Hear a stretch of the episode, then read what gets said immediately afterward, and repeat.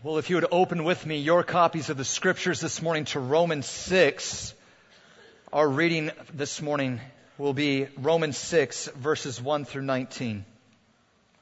Romans 6, 1 through 19 says this What shall we say then? Are we to continue in sin that grace may abound? By no means. How can we who died to sin still live in it?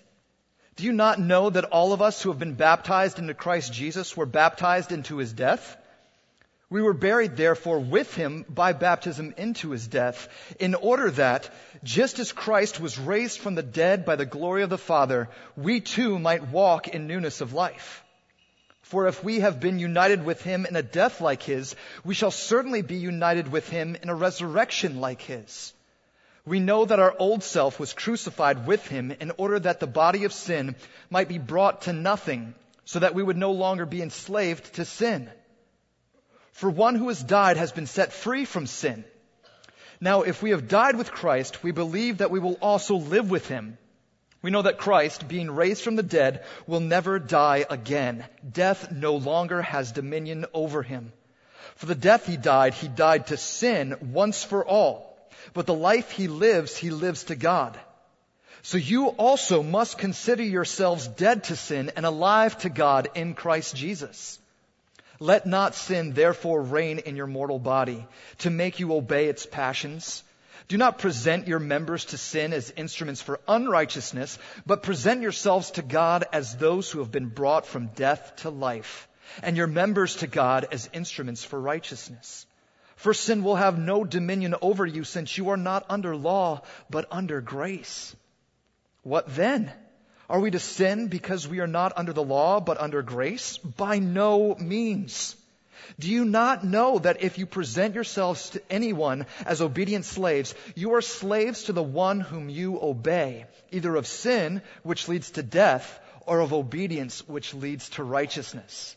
But thanks be to God that you who were once slaves of sin have become obedient from the heart to the standard of teaching to which you were committed, and having been set free from sin, having become slaves of righteousness.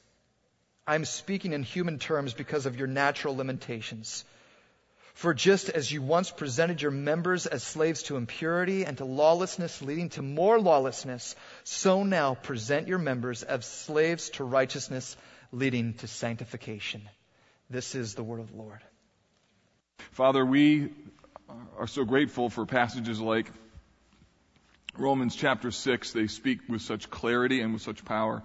And we pray today that you would give us insight from this word in the Bible. I pray that you'd help me to make it clear and that you give us a new understanding of what it means to be free in Christ. Um, so, Holy Spirit, be our teacher. Speak, we pray. In Jesus' name, amen. On January 1, 1863, an executive order was issued from Abraham Lincoln that became what we know as the Emancipation Proclamation. In that moment, a number of things changed, all under the banner of these words. Here's what it says. All persons held as slaves within the state or a designate part of the state whereof shall be then in rebellion against the United States shall be then and thenceforth and forever free. In other words, all persons held as slaves in states that were in rebellion were in that moment declared free. It immediately liberated 50,000 slaves in territories in the South controlled by the Union Army and would eventually lead to the liberation of 3.1 million people as the Confederate Army fell. Two years later, it would lead to the 13th Amendment, which abolished slavery in all of the United States. Now, can you imagine what it would have been like to suddenly hear that the President of the United States has declared you to be free? Booker T. Washington, when he was nine years old, had that experience. When he wrote about it, he said this, some man who seemed to be a stranger, a United States officer, I presume, made a little speech and then read a rather long paper, the Emancipation Proclamation, I think. And after reading, we were told that we were all free and could go when and wherever we pleased. So on January 1, 1863, because of an executive order, the legal status of millions of enslaved people suddenly changed. They were free. They could go where they wanted to go. They could leave when they wanted to leave. They were in effect free. But the challenge was to live like it. They were free, but they still needed to live like it. So you could think of Romans chapter 6 as the Emancipation Proclamation for the believer. Essentially, for those who've received Christ as their Savior, who have admitted they're a sinner, received Christ as their atonement for their sins, Romans chapter 6 says, you're free. And therefore, you need to live like it. And today what we're going to do is dial into this text and to see the way in which Romans 6 shows us that through the cross of Christ, Jesus has put our sin in his target. He has defeated the dominion of the enemy and liberates the followers of Jesus to be free. Over the last um, couple of weeks, we've been looking at this issue of the mortification of sin, and I tried to summarize it for you like this: that the battle is within, and daily I must fight. Death comes from sin, killed only by Christ's might. And essentially what I want you to see today is that if you know Christ as your Savior, you're free. Listen to me. You are free. But you need to live like it. I mean, you need to live like it. So we're talking about this theme of the mortification of sin, which essentially is how do we defeat the power of sin in our lives? To link it to our mission statement, how do you extinguish the passion for sin while, and here's our mission, while igniting a passion to follow Jesus? So those two things go together. Essentially what we're talking about is what spiritual progress is all about. So what does spiritual progress look like? We talked about mortification of sin not as amputation, like you completely cut off the presence of sin in your life, but more like atrophy. You, by starving it and weakening it, give it less power and less strength. So the goal in sanctification, which is where we are right now in this lifetime between justification uh, and glorification, we're right now in this season of progressively becoming more and more like Jesus. That means that we continually weaken the power of sin on one hand while we grow in greater uh, likeness to who and what Jesus is. That's what sanctification is all about. Now last week we looked at the idea of indwelling sin and what it was to have an internal heart-based war zone with the remaining elements, the patterns of sinfulness within us. Now, the next two weeks we're going to look at how the Holy Spirit relates to all of this. And then finally, looking at what the spiritual disciplines are and how they connect with all of this. So, received a number of questions from folks about, so how does this relate with, with Bible study and prayer and community and the Holy Spirit? And I'll get there. I promise you. You just gotta keep coming. You gotta come back a couple more weeks and we'll get to the Holy Spirit and then we'll get to the spiritual disciplines. Today though, I want to talk about this dynamic of this spiritual progress, about what it looks like, and very specifically how it relates to the issue of our position in Christ. How things that have happened to those who've received Christ as their Savior, those spiritual realities have practical life on life implications for everything that we do every single day. Let me start by just kind of summarizing the whole, and then we'll look at the individual parts tried to summarize what Romans 6 is telling us here, and it, to me it looks, this is about as close as I can get. You could probably improve on this diagram, but for me it looks like this. That what Paul is talking about in this chapter is first and foremost, you have to know your position. You have to know who you are in Jesus. And again, everything I say today only relates to people who've confessed Christ as their Savior and given your heart and life to them. That gets you into the game of defeating sin. Without Christ, there is no ability to defeat sin. You just keep doing the same things you've always been doing. There's no hope. But in Christ, there's all kinds of hope. Then secondly, Paul shows us that we need to be persuaded, that we need to act in faith, to believe that this position is in fact true, to believe what Jesus says about us, to believe what the Bible tells us in terms of who we are. And then third, it goes into the whole area of what it means to keep presenting ourselves. Not just that we believe it, but we actually on a daily basis say, I believe this is true and here I am. I want to be an instrument of righteousness. And on a regular basis, we're presenting ourselves to God. And then that turns into practical obedience, that we put it into practice. The whole point of what Paul is talking about here in this positional reality is not just some ethereal, theoretical concept. No, no, no. He wants us to actually be holy. In other words, God didn't save you and make you holy just so you could go to heaven. He redeemed you and freed you so you can be holy now. Although incomplete, but to be holy now. And when this happens, what comes out of this is spiritual fruit, the fruit of the Spirit, righteous actions, things you know that could never come out of yourself, in and of yourself, by yourself. And what this does is it then serves to reaffirm that this position is indeed true. So you know what happens with sin? With sin, we fail to believe our position. We present ourselves to sinful activities. We do them, and then that begins to make us think, you know what? I wonder if this thing is even real in the first place. That's why for some of you, you keep going around the cycle of sin and you start wondering, you know what, is this, is this thing Christianity real? Am I real? And you know why that happens? That happens because your actions give you less confidence in your position. The beautiful thing happens when, a beautiful thing happens when righteousness begins to come out of your life and you're like, you know what? I know my position. I believe it. I'm presenting myself to God. I'm seriously changing. You know what? This stuff is real. And you keep doing it and doing it and doing it and your confidence in who God is, your confidence in who Jesus is gets stronger and stronger and stronger as you follow Him in obedience. So sin, friends, is simply unbelief. It's a failure to believe what God's Word says about us. And today I want to show you what each of these categories mean in terms of our sanctification. So, the first thing we want to look at is really beginning in verses 1 through 11, and it relates to this whole dynamic of what it means to know your position. So, what does it mean to know your position? Romans 6 1. Look at the passage. Paul says, What shall we say then are we to continue in sin that grace may abound? Why is he saying this? Well, he's saying this because chapter 5 was all about great truths about justification and that person who's justified, Romans 5.1, has peace with God. So somebody might say, okay, well great, so if I'm justified, like permanently, permanently legally declared righteous, then I can just keep sinning and God will keep lavishing His grace on me. And to that, Paul says, Romans 6.1, Shall we continue in sin that grace may abound? And his answer is by no means, or New American Standard says, may it never be, or King James says, God forbid. Why does he say that? Well, he basically says, look, if you really understand what God's grace is all about, then you won't take his grace for granted by continuing in sin.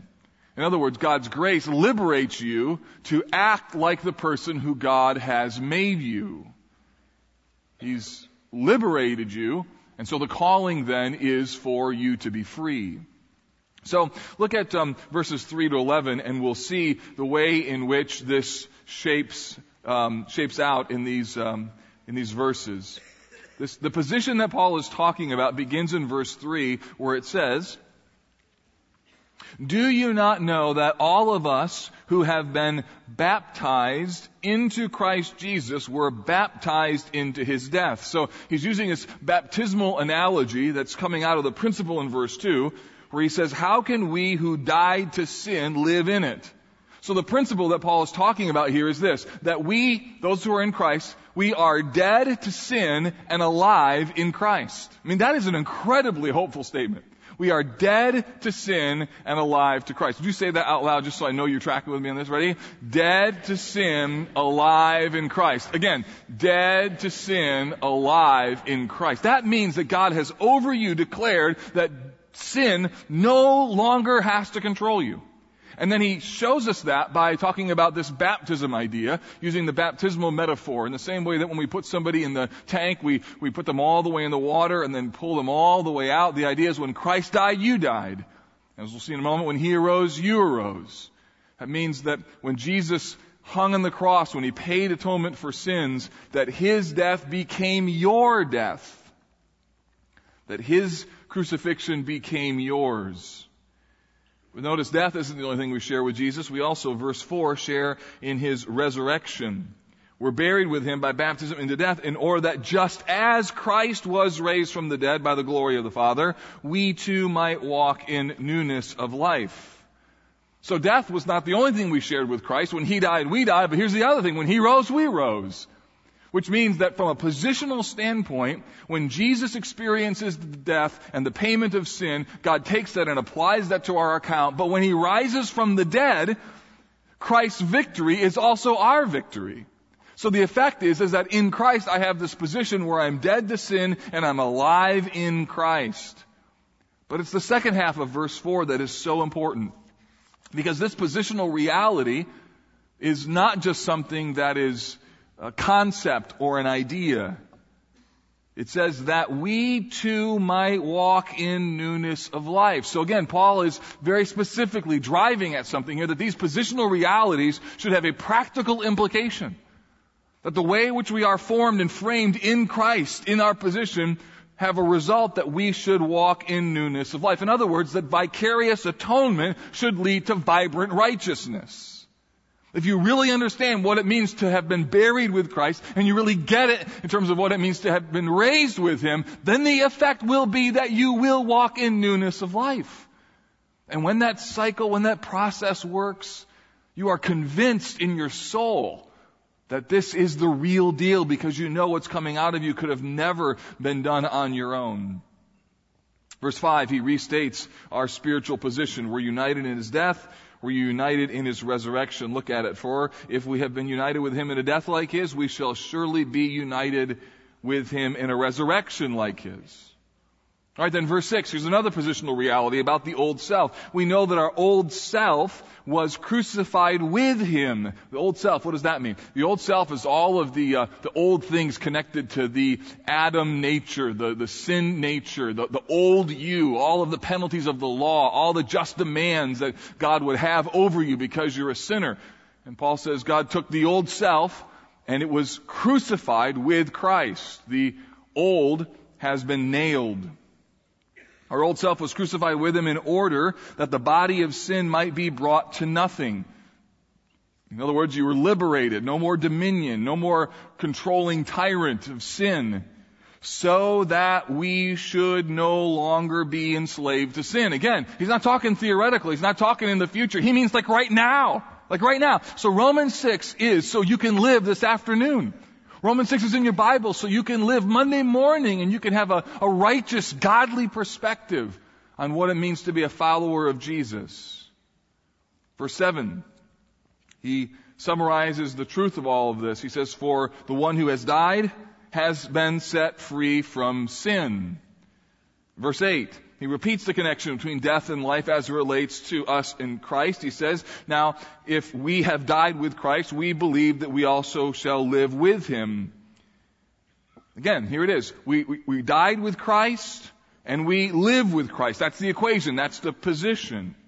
And then he, he gives us a concluding thought here regarding the permanency of this. The, notice that he says Jesus will never have to die again, and the life that he now lives in the sense that he's alive presently. In other words, Jesus is personally guaranteeing that this progress of spiritual growth will continue because he is alive. That's why the resurrection is so important. It's not just that he conquered death, but that he conquered death and he can't die again. There's no do-over. He did it once and for all. Look at verses 9 and 10. We know that Christ being raised from the dead will never die again. Death no longer has dominion over him. That, that's gone. Verse 10, for the death he died to sin once for all, but the life he lives, he lives to God. So the idea is there are these positional realities, and I, I hope that when you hear these things, there's something within you that goes, yes! Because this is what it means to be a Christian. This is what it means to have a relationship with Jesus. It, it, means that believers in Jesus are dead to sin. They're alive in Christ. When He died, we died. When He rose, we rose. In His death, the old Adam cursed aspect of who we are was defeated. Its dominion was removed over us every penalty of that former life was completely paid, and the effect of this positional reality is that the Bible unequivocally says about you, listen, you are free. It's beautiful. This is who you are. This is who you are. And central to this process of sanctification, central to this idea of mortification, is embracing this part of our identity in Jesus. That I have been buried with Him. I'm a new person. I'm a new creature. The old is gone. The new has come. This realization that I am in Christ Imagine what it would have been like on January 2nd, 1863, if you're a slave. Suddenly your legal standing has been changed. But you still live on a plantation. You still have the same slave clothes on. You may still have the same patterns of slave acting, and you got a lot to figure out. But the fact still remains is that you don't have to be a slave anymore. And what I want to tell you from this text in scripture is this, that killing sin begins by understanding that in Christ I am dead to sin and alive in Christ. I need to get this into your brain so you understand the beautiful spiritual realities of what Christ has won for you in your position. You are in Christ. You are dead to sin and alive in Him. Now there's a second piece of this, and that is that you also need to be persuaded, meaning just simply knowing that this is a fact is one thing, but it is also something that needs to be accepted by faith. I mean, imagine back to the slave analogy. This slave has just heard that the Emancipation Proclamation has been read. He hears that all persons held as slaves shall be then and thenceforth and forever free, but he looks around and everything still looks the same. On the one hand, nothing has really changed, but on the other hand, everything has. So what does he need to do? For that matter, when it comes to your relationship with Christ and as it relates to your perspective on your sin, what do you need to do? Well, what you need to do is you need to believe what you have just heard.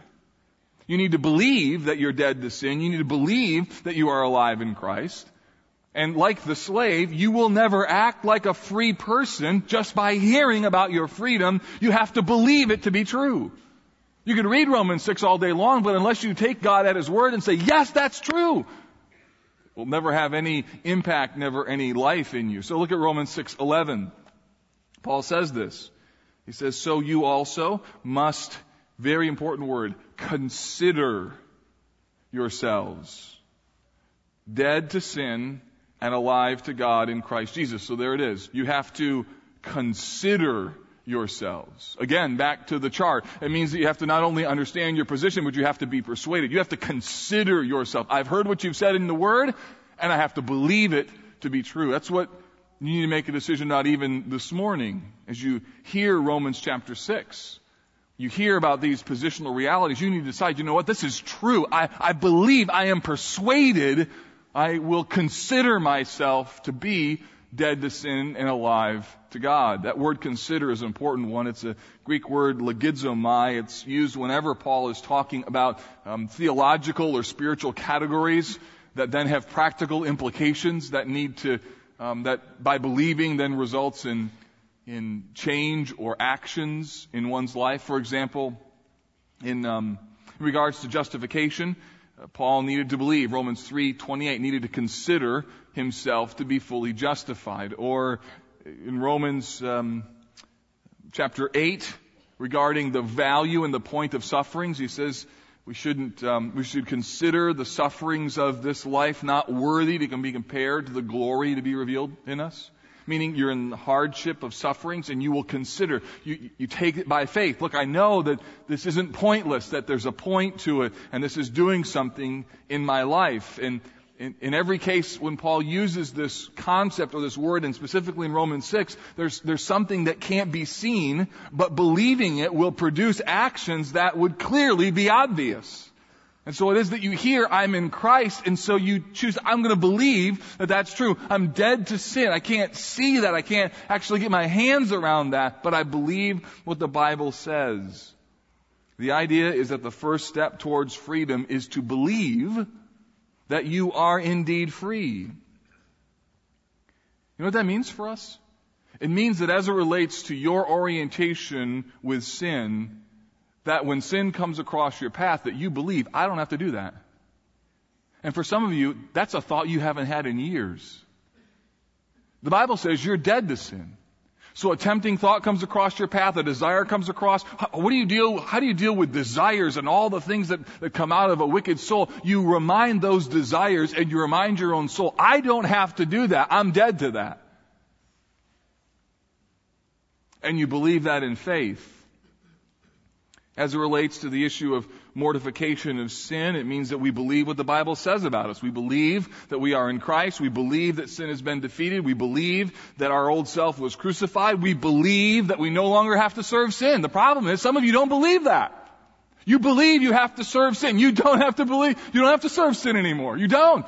Romans 6 says you're free. So live like it.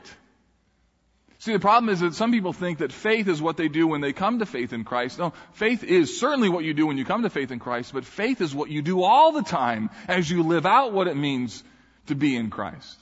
A great example of this is Galatians chapter 2 and verse 20. Look at this text. Paul says, I have been crucified with Christ. What is that? That's position. It is no longer I who live, but Christ who lives in me. What is that? That's position. And then he says this, notice the practice. And the life that I live now in the flesh, I live by, next word, what is it? Faith. Faith. The life that I live now, I live by faith in the Son of God who loved me and gave himself for me. What's he believing there? He's believing the position. He said, I've been crucified with Christ and the life that I live every single day is a life of faith where I believe what your word says about me and I choose to believe the promises of your word over the promises of sin. Listen to me. Sin is a belief problem. It is that you believe, we believe, that sin will give us something that we want. And over against the belief problem of sin is the conquering belief reality of the gospel, where Jesus says, this is what you are like. This is really important. And here's why. So last week we talked about that there are two kind of warring factions within our soul.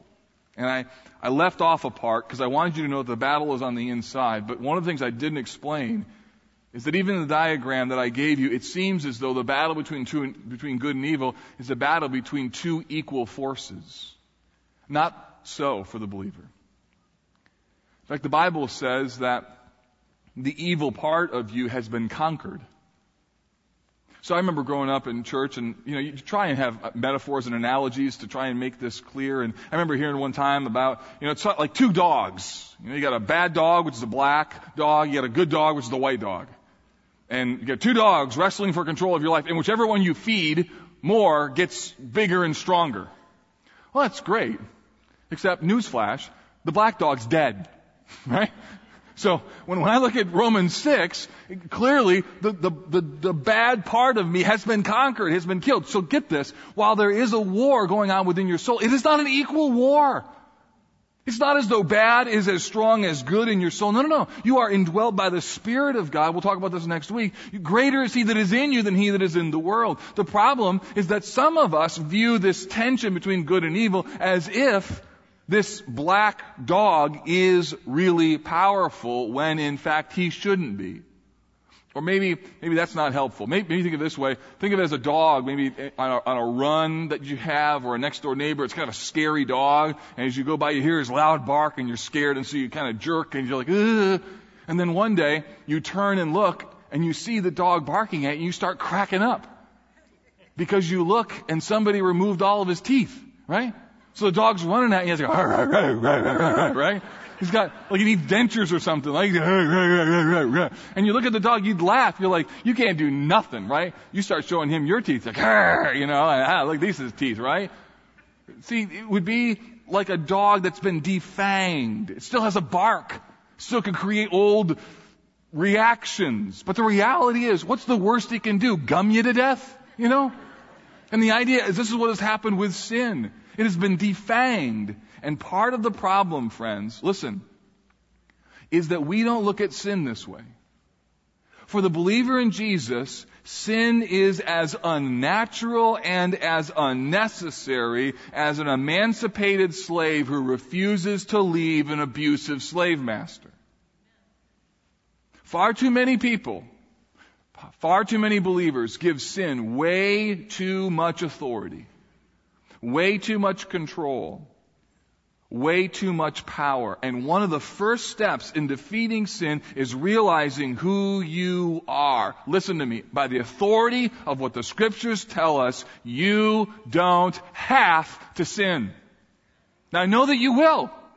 I know that I will. But at the end of the day, you don't have to. And the problem is there are many people who walk through life even claiming to know Jesus and they're like, well, I just can't stop this. I just have to do this. You don't have to do this. You don't have to. There's hope and freedom that comes through Christ. You need to be persuaded that you are dead to sin and alive to God.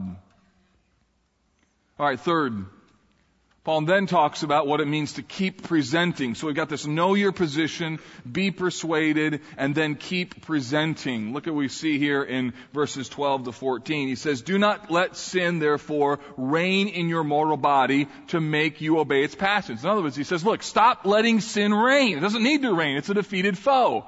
Stop letting it reign. It's, it's not supposed to dominate. And then skip ahead to verse 14. We'll come back to verse 13. Verse 14, he says, For sin will have no dominion over you since you are not under law but under grace. So there's a new ruler, a new dominion. You're in a new place. So act like it. In fact, in many respects, we need to see sin as so abnormal that it's just crazy that we would do it. The problem is, is that our experience tells us that sin is far too normal and too common, so we excuse it. But we need to see it as, this is ridiculous. This is not how I should live. I mean, it would be like this. So, June 25th, 1993, um, my wife and I got married. I mean, imagine what her reaction would be if a week later she said, Hey, while we're on our honeymoon, why don't we go out to dinner? Let's go to, um, I don't know, Ruth's Chris Steakhouse. And imagine her horror if I said, That's a pretty good idea, but let me call my mom a minute and see if that's what she thinks we should do. Could you imagine? I mean, that, I'd be like marriage counseling the next week, right? I mean, it's, I mean, it's, it's, a, it's a new realm, right? You don't have to call mom to ask her about what restaurant you should go to anymore, right? You do that, you're kind of like a mama's boy, right? It's, this is not good, not going to work out for your marriage. Or a friend of mine, one time we were talking, I was giving him some marriage advice, and you know, he said, I really messed up this week. I said, what'd you do? I said, well, I've been married about a year or so. He said, my wife made like macaroni and cheese, and it was really bad. It was really bad. I was like, really? He said, yeah, it was really bad. And so I said, what'd you do? He said, well, I, I just suggested, I said, hey, this wasn't really good. What do you think if you called my mom and got her recipe? I said, how'd that work out? Not good, not good. So, so why? Why? Why is that a problem? You know why? We're not doing marriage counseling here. This is a little free freebie. Why is that a problem? Because you're in a new realm. You're in a new relationship. And as ludicrous as it is to call your mom about what restaurant you should go when you're married, and as really unwise as it is to call your mom to give your wife a better recipe for mac and cheese that she blew, right? As, as crazy as those things are, listen to me. That is what sin is for the believer. You're in a new dominion, a new captain, a new lord, a new master. There's a new flag waving at that castle. So stop messing around in sin because you've been set free. You gotta know your position, you gotta be persuaded, but verse 13 here helps us. We also have to keep presenting. Verse 13, do not present your members to sin as instruments for unrighteousness. What Paul is saying is, look, that's crazy. But instead what? But present yourselves to God as those who have been brought from death to life. Notice the faith. Present yourselves to God as those who have been brought from death to life. You, know what it means to present? That word means to be to, to, give something for service, to, to make something at someone else's disposal, to set something up for dedicated use. So the idea is that on a regular basis, you're presenting yourselves to God. You're saying, God, I believe who and what I am in Christ. I'm persuaded that it's true, and I'm going to present myself to you. Best analogy I can think of is, is at a funeral or uh, maybe some sort of a patriotic ceremony. Maybe you've seen a, a color guard of sorts. I'm not sure exactly what it's called, but you know when they have the, the rifles and the soldiers are spinning them around and they, they shoot them or they, um, they present them of some kinds. Well, at some point in that ceremony, usually towards the beginning, they say, present arms and they show the gun. They present it. And the idea is this, is that we say to God, present me to be useful for you. Here's me. So that every day on a regular basis, you're saying to God, I, I know what you've told me about who, what I am in you. I believe that it's true. And here I am. I am in your service. I belong to you. I'm an instrument of righteousness. I'm on your team and here I am, ready for service. The problem is, is that so often believers in Jesus don't think like that as it relates to their daily life. They just get up and they kind of go on throughout life way too casually, way too intentionallessness in terms of their, um, with a lack of intentionality is what I mean, in terms of their perspective on why they are even here in this world. To present means that I present every aspect of who and what I am to God. It's an aorist active which means there's a once for all dedication, but it has continual application. That I'm regularly saying, Here I am. It's like what we sing in that song, Take My Life. Take my life and let it be consecrated, Lord, to Thee. Take myself and I will be ever only all for Thee. For some of you, the reason why you're losing the battle is you're not approaching it every single day of saying, Look, I'm here to be used for your service, God understanding your position in Christ, believing that it's true, and that you must present yourself daily to God, means that then you become an instrument of righteousness. Listen, I, I need you to realize that this is a battle, and you got to think so, who am I presenting my life to? Some of you spending a lot of time presenting your life to the forces of evil, and it needs to stop. It's, it's affecting your assurance, and it should. Because you've been set free and you're acting in a way that is spiritually insane. You've been liberated, and yet you're still going back. A failure to understand this dynamic, this wartime presenting myself perspective has led to weak Christians and weak churches. Far too casual is our perspective on this battle. Martyn Lloyd-Jones, my hero of years gone by, a pastor at Westminster Chapel in England. This is 19, around 1963 when he writes this. The main trouble with the Christian church today is that she is too much like a clinic. Too much like a hospital, suffering with mumps and measles of the soul, feeling our own pulses and talking about ourselves. We've lost the concept of the army of God and the king of righteousness in this fight against the kingdom of evil. What we all need is not a doctor, but a sergeant major who is there shouting out the commands of God over you. Commands like, let not sin reign in your mortal body. Yield not your members as instruments of unrighteousness unto sin. Yield yourselves to God. Lloyd-Jones says, you have no business to be slouching about like that. Stand up on your feet. Realize who and what you are. Enlisted in the army of God. Present yourselves. This is not a clinic. You know what he's saying? For those of you who've been in battle, you know that when you're in a firefight and you're in a foxhole, you don't have time to say, "How you doing? You doing all right? I'm how you doing? What's going on? You know, how's it going? You all right? How's, how you feeling? You feeling okay? How you?" And you don't have time for that. There's bullets flying for crying out loud. We got a battle to fight, and we need to realize that's the enemy. We got to go. Let's go now. And the fact of the matter is, friends, we are far too cavalier when it comes to the issues of sin, and we need to be presenting ourselves as living sacrifices to realize We've been set free. We need to be persuaded and we need to present ourselves. God, I'm here. I want to be a vehicle for righteousness. And that's where we conclude. The last thing is that Paul says, put this into practice. Here's a really important word that needs to be a part of your vocabulary. It's probably one you use with your kids all the time. It's the word obey. Kids aren't the only ones who need to obey. Mom and dads need to obey. Single adults need to obey. Senior citizens need to obey. Obey is why redemption is so beautiful.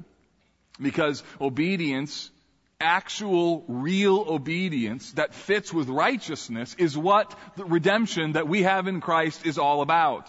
So sanctification is not just about some position, it actually is about practice that God doesn't just want to make us holy in the future. Listen to me. He wants you to be holy now. He wants your life to look so radically different in terms of holiness and godliness that everyone around you that people are like, what is up with you people? Because of the craving longing within their souls to have that hole in their heart filled, that they would see within your life something that is remarkably different. There are no incognito Christians. You go to work and no one knows you're a follower of Jesus, that's bad. Really bad. The whole reason you've been redeemed is so that you can make much of him now. Verses 15 to 19 lay this out. They link obedience to the concept of ownership. In other words, whoever you obey, that's who you act as though they own you. Again, back to our cycle, our progress, a progressive um, chart that we're looking at. We move from knowing your position to being persuaded that this is true, keep presenting ourselves, and now to actually put this into practice. And Paul's going to talk about this in verses 15 to 19. Look at it. He says this, What then? Are we to sin because we are not under law but under grace? By no means. Do you not know that if any of you present yourselves to anyone as obedient slaves, you are the slaves of the one to whom you obey? I mean, that's not rocket science either of sin, which leads to death, or of obedience that leads to righteousness. The bottom line is, Paul says, look, who do you belong to? Then you're to act like it. Verse 17, but thanks be to God that you once were slaves of sin and have become obedient from the heart to that standard of teaching to which you were committed. And having been set free from sin, have become slaves of righteousness. How cool is that? You used to be slaves to sin. Now you're a slave to righteousness, which, by the way, you never stop being a slave in the kingdom of God. The issue is whether or not you're a slave to sin or a slave to righteousness. So the whole point of all of what Paul is saying in Romans chapter 6 is not to talk about theoretical or spiritual positions, but rather to get to the matter of practical obedience. He wants us to really think about the things that come out of our lives. Why are you doing this? And if it's sin, for you to realize this sin doesn't fit with your position. It doesn't fit with what you should believe. It doesn't fit with what you should be presenting yourself to. And for crying out loud, it doesn't make any sense that you'd live this way. It's miserable. Instead, he calls us and says, look, look at your position in Christ. Be persuaded. Believe that it's true. Present yourself to Jesus and become a slave, a slave of righteousness. This is glorious. What Paul is saying here, what he's calling us to, is a practical daily allegiance. He wants his friends to get serious about righteousness. Just, just think about all the time, all the money, all the emotion, all the stuff that you've done to commit sin. Just think of all of that and what Paul wants you to do. And, the, and the, the beauty of redemption is that with the same vigor and energy and effort that you serve sin, that you would now serve righteousness. Look at verse 19. I'm speaking in human terms because of your natural limitations. For just as you once presented your members as slaves to impurity and to lawlessness, leading to more lawlessness, notice that it just gets worse and worse and worse. Sin is never static. Once is never going to be enough. And the redemptive reality is now you can present your members as slaves to righteousness, leading to, here's the important word, sanctification. So how does that happen? How do you get sanctified? How do you become more like Christ? The answer is you hear the position, you believe that it is real, you present yourselves to Christ, and you practically obey. The calling here. The calling is for holiness, for obedience, which shouldn't be just something that super Christians do. Obedience and righteousness is supposed to be the natural and normal effect of being in Christ and believing it and presenting yourself and then putting into practice. Listen, if you know Christ, you're free. Jesus paid your debt. He crucified the old you. He's removed the tyrannical power of sin. And what I'm asking you to do today is, is to believe this and then to act on it. Like act on it like in an hour. A- act on it in 24 hours. Like Act on it. Be obedient. Use your being for righteousness. Because you know what happens when you don't? Do you know what you're like? You're like a slave who is discovered by a Union soldiers months after the Emancipation Proclamation. Imagine the pitiful scene of a slave who is still choosing to live in the terrible conditions of slavery, who's working the fields in fear, even though his master has been run off and he's legally free. Imagine that soldier coming up on that slave and saying, Look here, man, you're free. Stop living and acting like a slave. The master's gone. We're in charge now. The president has declared you a free man. Walk off the plantation. And the call for people who know Christ as their Savior is this. It's time to walk off the plantation of sinful behavior. and say, no more. I'm done. I'm free. I'm walking off. You may need to get new clothes. You may need to get new accommodations. You got a lot to figure out, but at the end of the day, you say, I'm done. I'm free. I'm leaving. And some of you, my hope and prayer would be today would be a kind of day where you would say, that's it. I'm done. I'm free. I'm gone. I'm leaving. See, the cross has defeated the power of sin. You are dead to sin and alive to Christ. College Park, listen to me. If you know Christ, you are free. So live like it. Be righteous. Be free for the glory of God. Would you pray with me? Father, we need you to help our understanding of this very important concept.